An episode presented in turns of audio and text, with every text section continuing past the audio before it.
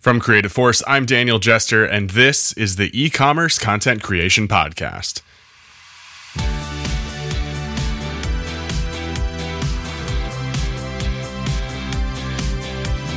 DEI has been a topic on this podcast before. We've recorded three episodes on the topic with Jessica Lopez in episode 52, Karen Williams in episode 47, and way back in episode 8 with Clair Carter Ginn.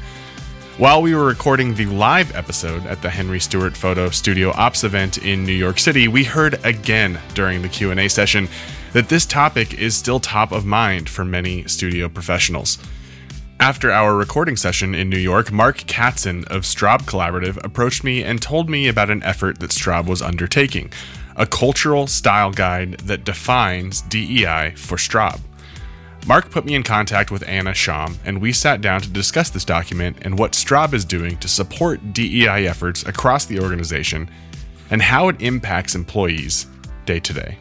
We had begun a process of revamping the Straub values, vision, and mission statements. And I took those after the senior leadership sort of named and claimed these. I took them out and did qualitative questions to a smattering of people throughout the organization photographers, PMs, people working in post, across all you know the hierarchical strata, and gave each person the values, vision, and mission statements, and said, "So, what? How are these playing out in your daily life at work? You know, and where are they playing out in a way that you feel is in integrity, and where are they not?" And people reported back now is a great time to mention a couple of things that Anna asked me to cover after we recorded our episode. Number one, a significant part of creating a fair and equitable workplace at Straub is the twice monthly implicit bias training sessions that senior leadership participates in with an organization called Therapist Beyond Borders. Uh, you can find them at therapistbeyond.com. And secondly, Anna is available to consult with any organization that would like to review their current DEI efforts or implement new ones. Uh, take a listen to the episode, and if she says some things that you think are interesting, you can definitely reach out to Anna and see if you can use some of her insight and expertise in developing your own DEI efforts. Now, with that, let's take a listen to episode 67 of the show with Anna Schaum of Straub Collaborative.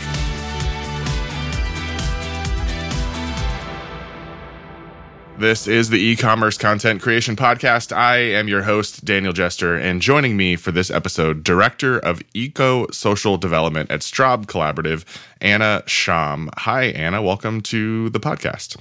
Hi, Daniel. Thanks for having me. It is my pleasure to have you on the show to talk about what we're going to talk about today. I'm being coy with our listeners a little bit. Director of Eco Social Development is quite a title and not one that we've had on this podcast before. What are we going to talk about? but when I was at the Henry Stewart conference in New York back at the beginning of May, one of your colleagues, Marc from Straub Collaborative, approached me after we recorded our live episode and said, Hey, you guys talked a little bit about DEI on this episode that you recorded live. And I wanted to let you know at Straub Collaborative, we have this really interesting effort that we're undertaking, and driving that effort for our organization is Anna Schaum, director of eco social development. And the way that he described it to me, Anna, and I'll let you define it a little bit more clearly. And we're going to talk, this is what we're going to talk about because I think it's super duper interesting. I think it's really thoughtful, and I'm excited to have this conversation with you. But the way that he described it to me at the time was sort of a social, not a social style guide. How did he put it? something like that like to put it in terms that people in the creative industry would really understand it's it's it's a style guide for the social part of working for Straub Collaborative and not only intermingling of employees at Straub but the company's outward facing social mission and values that they care about. So I'm going to shut up because I'm butchering this. I can feel it. and uh, uh, please tell me what this document is and how this came about.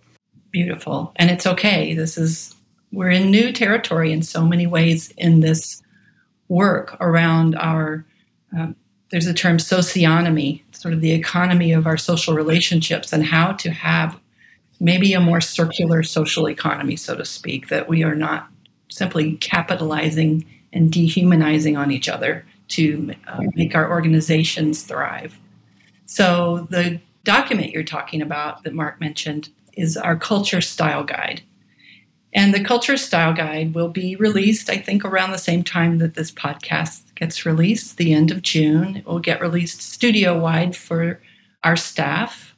And it has been a work in progress since 2020 when I came on board at Straub as an employee. Uh, the story goes way back before that. I would say I've been warming up to this work and this role probably my whole life. So, you know, I can go back as far as you want to talk about how this started and and where we are now. When we chatted briefly about this before we actually recorded the episode, you framed it around the 2016 election and really seeing a need and i think that that's a good place to start our story and if it absolutely like touch on your background and your education that informs this mm-hmm. but i think it was really i don't know it was kind of touching to me to hear that this was something that perked your ears up and the rest of the senior leadership at straub that like things are gonna probably get bad in some ways mm-hmm. socially or challenging i guess is a better way to put it not bad always but challenging mm-hmm. and you know this was before the events of 2020 which heavily also informed this process on your end as i understand and heavily informed a lot of our lives the summer of 2020 was life changing for a lot of people mm-hmm. and so yeah take us back to that you know that moment in 20 i guess it maybe wasn't a moment in 2016 but people who were really aware of to use the term that I learned today, which I think is brilliant, people who are aware of the socionomy mm-hmm. saw some things coming in 2016 that I think really made this an important project for you. Yeah, well, thanks for that cue and that timeline. That's helpful.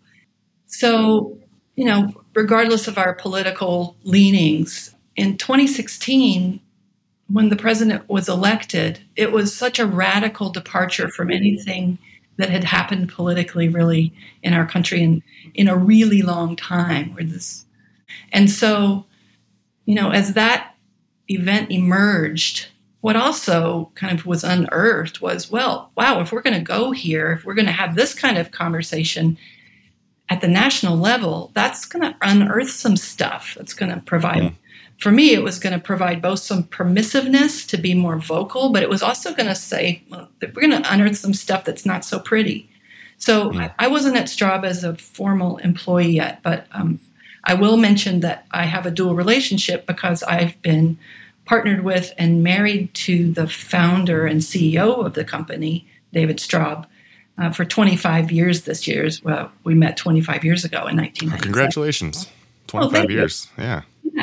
So, you know, I've watched the company grow, and, you know, so my life is inextricably connected with Straub, the company, as mm. it's grown from a one person studio with one bookkeeper who was David's mom at the time, um, and one assistant who still uh, is with us.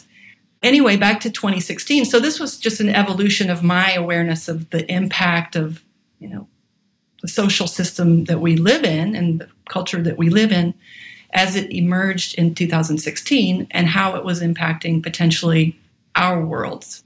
At the time, right. I wasn't working its job, but I was paying attention. David would talk about things at work and things that were happening, and immediately tensions went up in the workplace. Hmm. I don't want to reveal people's personal information at all, but there was an incident the first day where there was an incident, and uh, I said, This is not disconnected from what's happening out in the sure. world. So I got very curious at that time.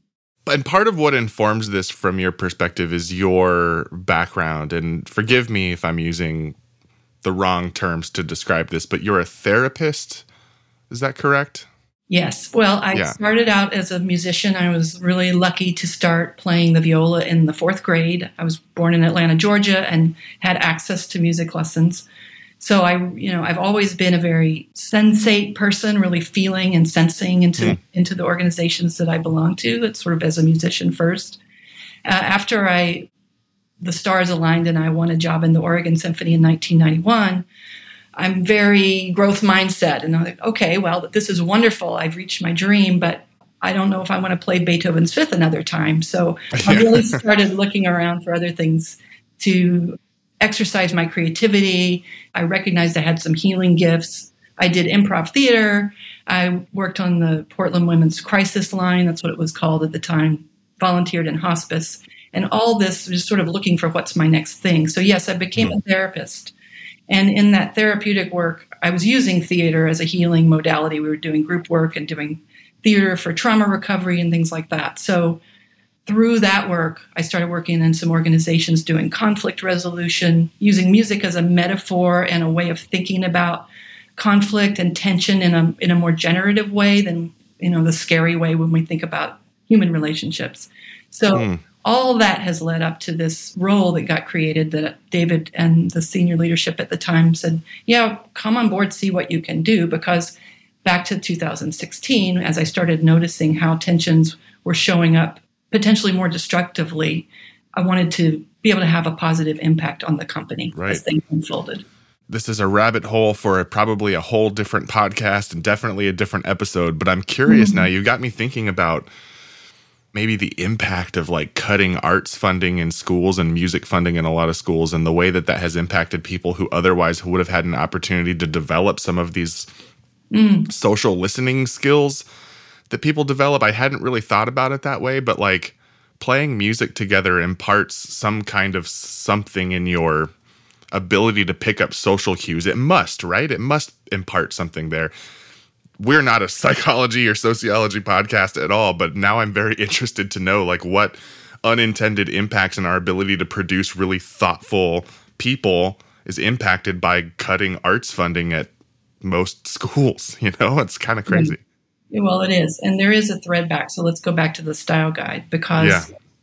Um, we're talking about diversity, equity, inclusion. And this is an uh, act of diversity and equity inclusion at Straub is the creation of this style guide. And for me, this is an Anna thing, and I'm hoping to be able to instill it throughout the company. And we are doing some things to do that. But a huge part of equity and diversity, equity, and inclusion and belonging in the workplace is being able to listen. Mm. And especially in the places where we have agency, you know, where we where we represent the more dominant uh, aspects of our social strata. It's really important that we know how to listen as equally well, at least as we know how to talk. Mm. So that is for sure something I learned through music. And something that I've observed over my career when I think back to, you know, I think back a lot about my career and the people that I've worked with, and you know, most at least, you know, I don't know if this. I'm starting to feel like this might be a uniquely American thing, or at least other countries that structure their workplaces similarly to the way that we do in America, but. You know, a lot of my career is defined by who my boss was in a lot of ways and my relationship to my boss. I've thought a lot about bosses that I've loved and bosses that I had a harder time with I think it really boils down to whether or not they listened to me, whether or not they were truly actually listening, and then, you know, mm. if any necessary action was required as the, as a response to that listening. That's almost secondary to when I think back those most frustrating moments where this person just wasn't listening to what I was telling them. Or in I've said this often on the podcast. Terrence Mahone, who's been a guest on the show a couple of times, was one of my favorite bosses that I've ever worked for. And a lot of that had to do with he gave me a lot of space to talk to him about what was going on with me. And he actually listened to that. Yeah, beautiful. And I don't know if we'll get there in this conversation or not, but one of the aspects of the work that I do centers around the difference between status and rank. And yeah. status, you know, when we sometimes when we as leaders listen and we don't assume we have what needs to be said next, or we're that we're not the person to say it, and to make that restful space to just take in information hmm. can be seen as a low status position in our corporate hierarchies. So for me, it takes great courage and strength as a leader to, you know, just notice what's going on when I'm not speaking. Hmm. How else can I presence myself? How else can I exude this more deep power of just being embodied and not having to have all the answers? Because I can make space for these brilliances to come through like you know, Daniels did when you were in those roles with your boss. Mm-hmm. That that feedback and that information from the margins of the organization are it's crucial that we're hearing those. So 2016, you know, there was some obviously there was seismic changes in the politics in the United States and that bled out into a lot of like social things and the way that people were expressing themselves and behaving. And I think any of us without even making a judgment on politics, can see that, can very easily trace that. Mm-hmm. And then 2020, 2020, kicking off 2020 with the pandemic, kicking off 2020 with a very optimistic view of what it was going to be. I remember very clearly in January, it seemed like one of the ones where people were feeling good. It felt like the economy was going to be going the right way. You know, around December, January, there was a little bit of talk like, do we need to worry about COVID or is it going to be another, you know, SARS thing where it never really makes its way to the United States? Mm-hmm. Uh, and it did. and it changed a lot. And then summer of 2020. So let's kind of talk about these events now's the action moment at Straub Collaborative to really get this effort off the ground? For me, it's interesting that I started in January 2020 as an official Straub uh, employee in my role. And I was actually in Hong Kong in January with David doing some team building and starting to do the intercultural work that I came on board to do when people started putting on masks and they started checking our temperature at the hotel. Hmm. And having not been through a pandemic like that before or through SARS, you know, at first we were just, it was a novelty in a way, what's going on? But you could see in people's faces and body language that a lot of people were already terrified. Yeah.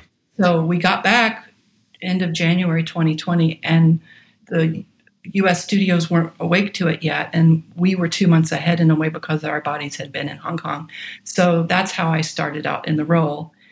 And that actually opened up that one particular, you know, being sent home to work for a number of employees, particularly people not shooting the photography, not working with the merch, people who were able to work from home were suddenly displaced from one another. Hmm. So that was part of the emergence of the style guide in a way because it's about how can people stay connected and hmm. how can we form those connections now that we're behind screens at our work homes or home workplaces. So we developed some, I developed some ways to connect people. We had some open meeting sessions. I called them de isolation sessions. And that hmm. actually came as a comment from somebody that said, I really miss just being in the kitchen with my team, even if we don't go deep. And in those conversations, what was beautiful and was a kind of a wake up call for me was with just a little bit of prompting, people started talking about things that really matter and being at home and you know having the kids walk behind and the pets jump in the lap and you know seeing that oh somebody's actually broken their leg and had ankle surgery this month it opened up discussions for some of those intersectionalities that we don't always talk about at work. Hmm. people are suddenly talking about the intersection of disability because there's two injuries and these people that are have been you know their bodies have been hurt maybe for the first time. They went oh this must be what it's like in a way to have a short term disability. Maybe I'm developing some empathy for that when I've taken for granted that my body, you know, I can get around wherever I want, however I want. There was also conversations around gender. I remember really specifically that just a casual comment, you know, I'd open it up and give a platform for everybody to just do a little sharing around something that, that mattered. Hmm.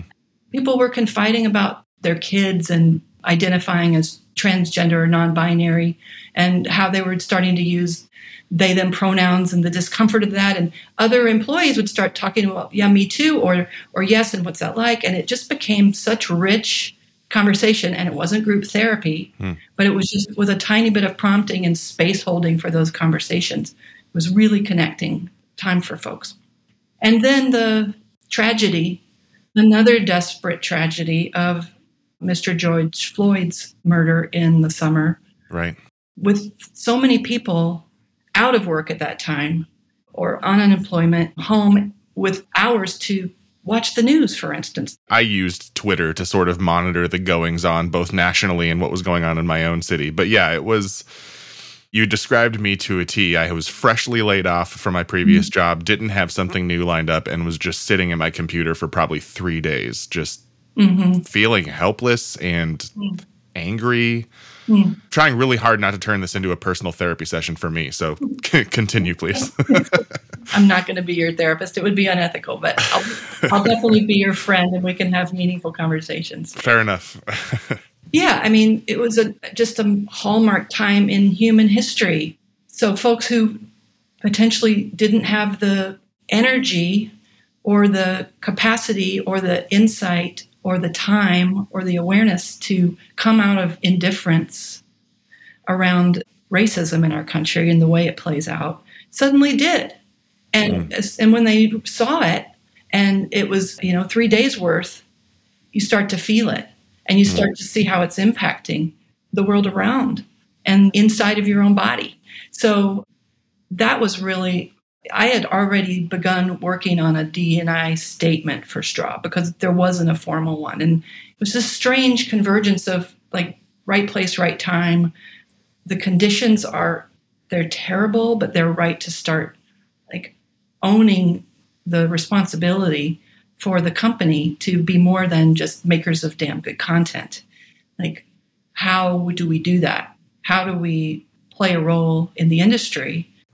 Again that's generative that's moving the needle and there's so many ways we can't change things but we can start to wake up to these rank dynamics in the systems where we work and where we live and how we are with each other and and make a commitment to equity in the workplace Right. And one of the really interesting things that you shared with me that stood out in our earlier conversation is that this is also something that your clients and customers were asking you for specifically.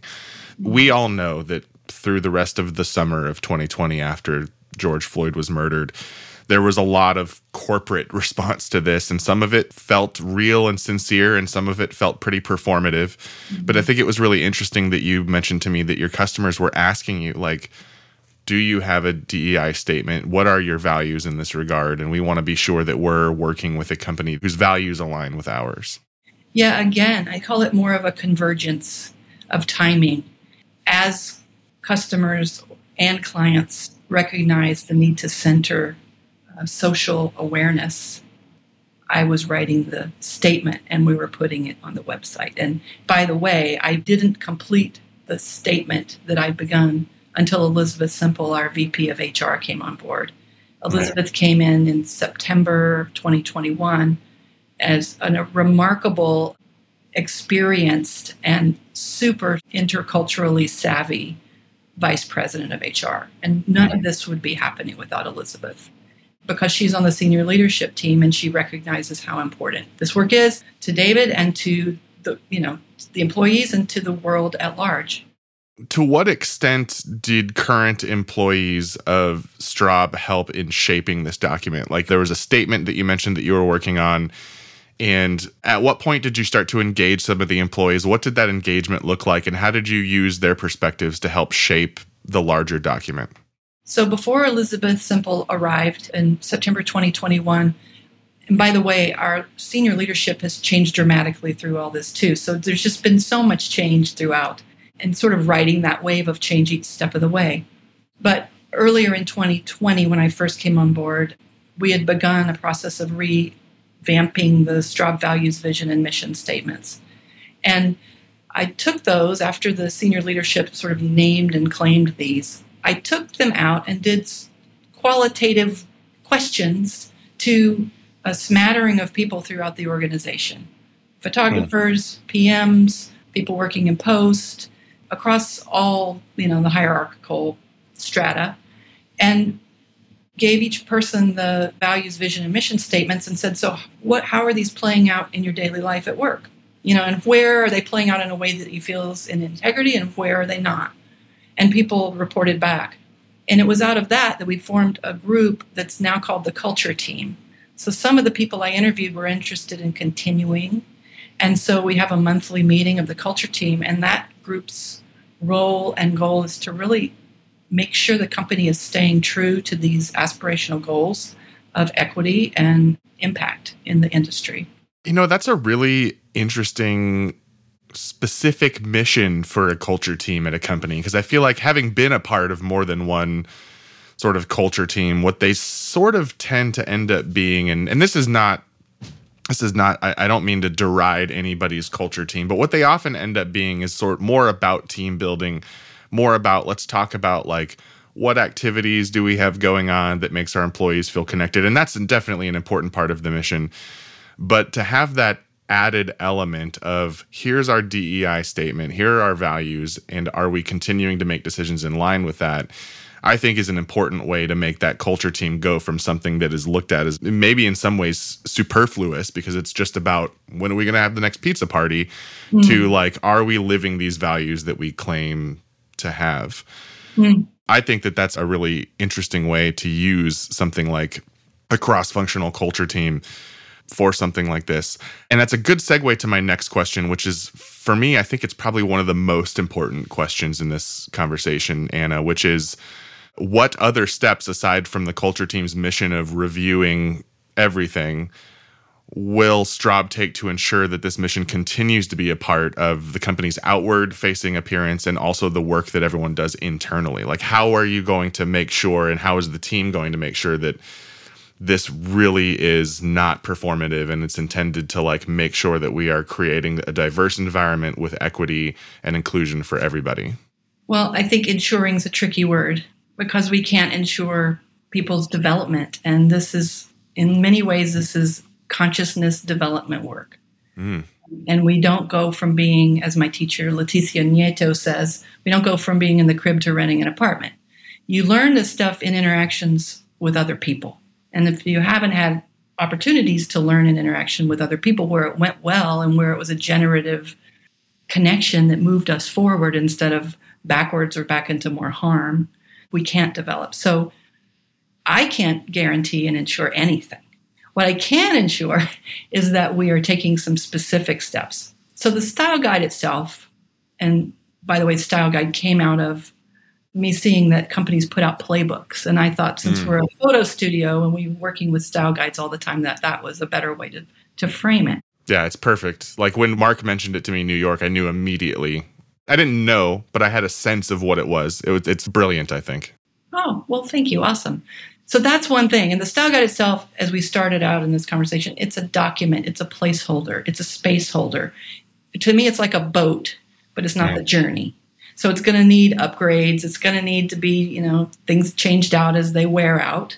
So we're not relying on the style guide to be that. And it's not something that we can mandate or we're not mandating anything. Hmm. It's really an invitation to get on the boat and go on the journey.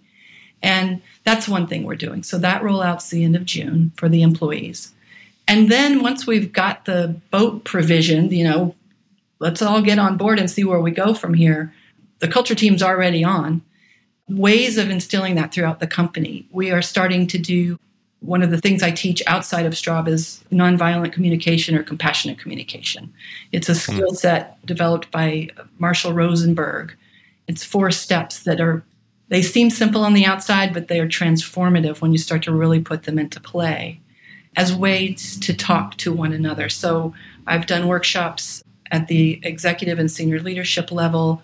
I've worked with our PMs and our photographers on compassionate communication skills.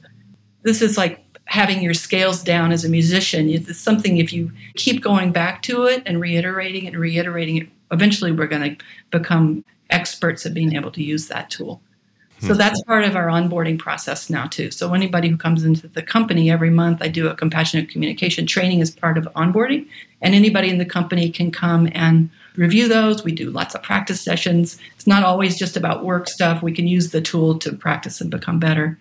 And then finally, we also have a D&I values, vision, mission onboarding every month. So I do a team event we look at the style guide together and it's again it's a wonderful conversation starter. So we just had one of those onboardings this week and the conversation that it opened up was beautiful that no, otherwise i don't think would typically happen in the first couple of weeks or months of somebody being at the company. That's a great segue to my next question and i think probably the last question before we wrap up anna which is has this effort had an impact already? It sounds like it has if you're developing conversations and a level of like sort of honesty within your team that maybe you hadn't seen before. What other impacts do you feel like this has had at Straub so far? I know in my relationships throughout the company, it's made a place where I feel I can trust my colleagues to hear me out, hmm. um, to not jump to conclusions, and that we're in it together and that it's uncomfortable sometimes to have the conversations we need to have. Um, so I think that's resonating out that there's a, a, sense of trust and confidence in one another. And I've only been here two years, so this culture was already awesome from what I understand. People come to Straub and love being here because there's always been a focus on relationships.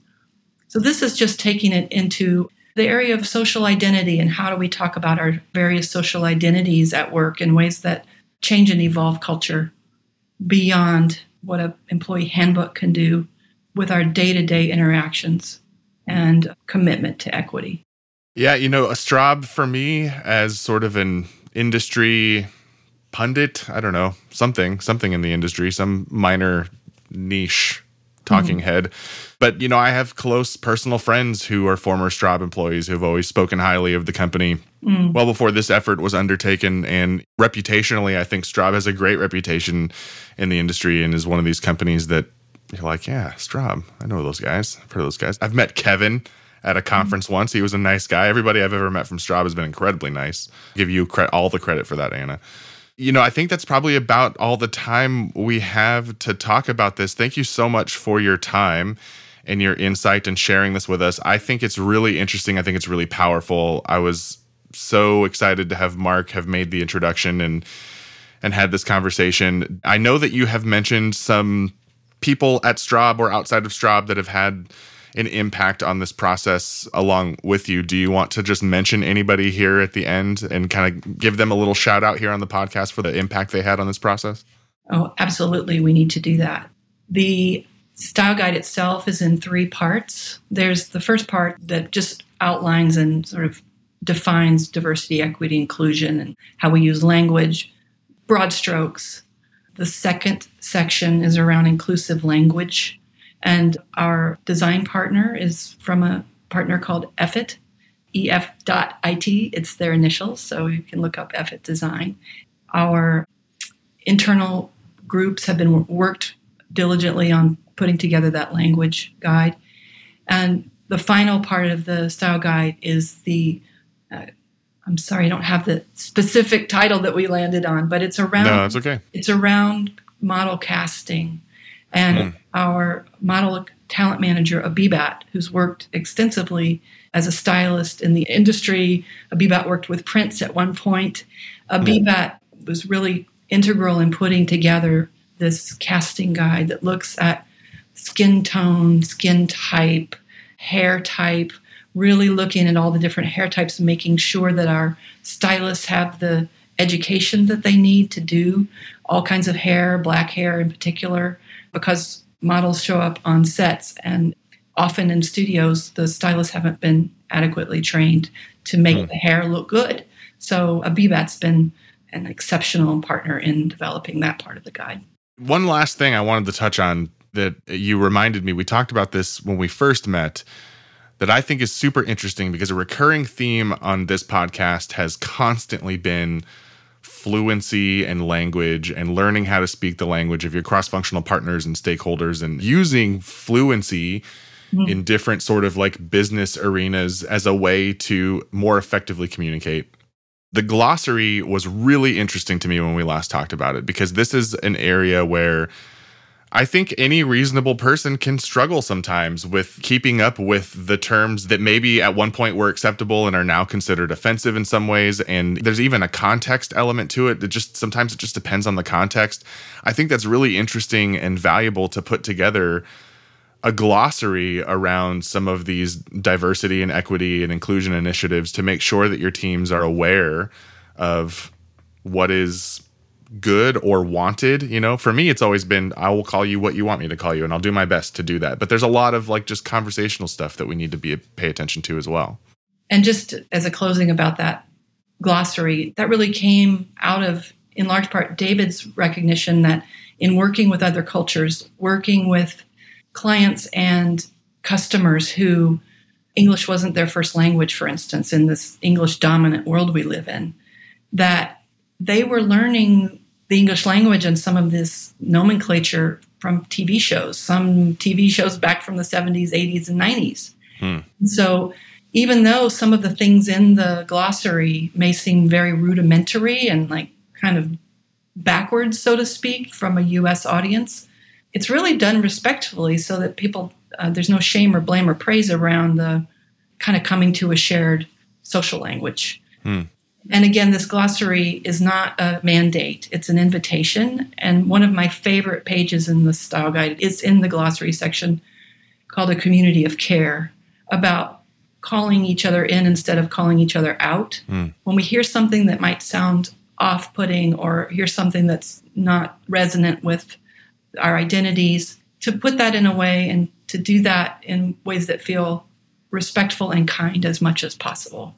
I love it. I love all of it, Anna, and, and thank you so much for your time sharing your insight with us on this process. And I'm very excited to have been able to talk about this with you. And like you mentioned earlier, we have coordinated to have this episode launch what right now is planned to be the same day as the wider release of the style guide itself. So hopefully, all of you, if any of you Straub employees are listening, know that we see you, we appreciate you, we think this is really cool. And Anna, thank you so much for your time. Thank you, Daniel. Thanks for all you're doing too. You've got some great topics and it's making a difference. Ah, you make me blush at the last 30 seconds. Come on.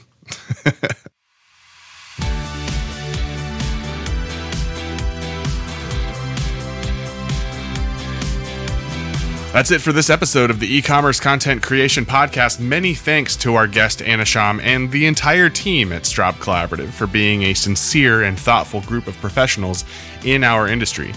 As always, thanks to you for listening. The show is produced by Creative Force, edited by Calvin Lands. Special thanks to Sean Almira. I'm your host, Daniel Jester. Until next time, my friends.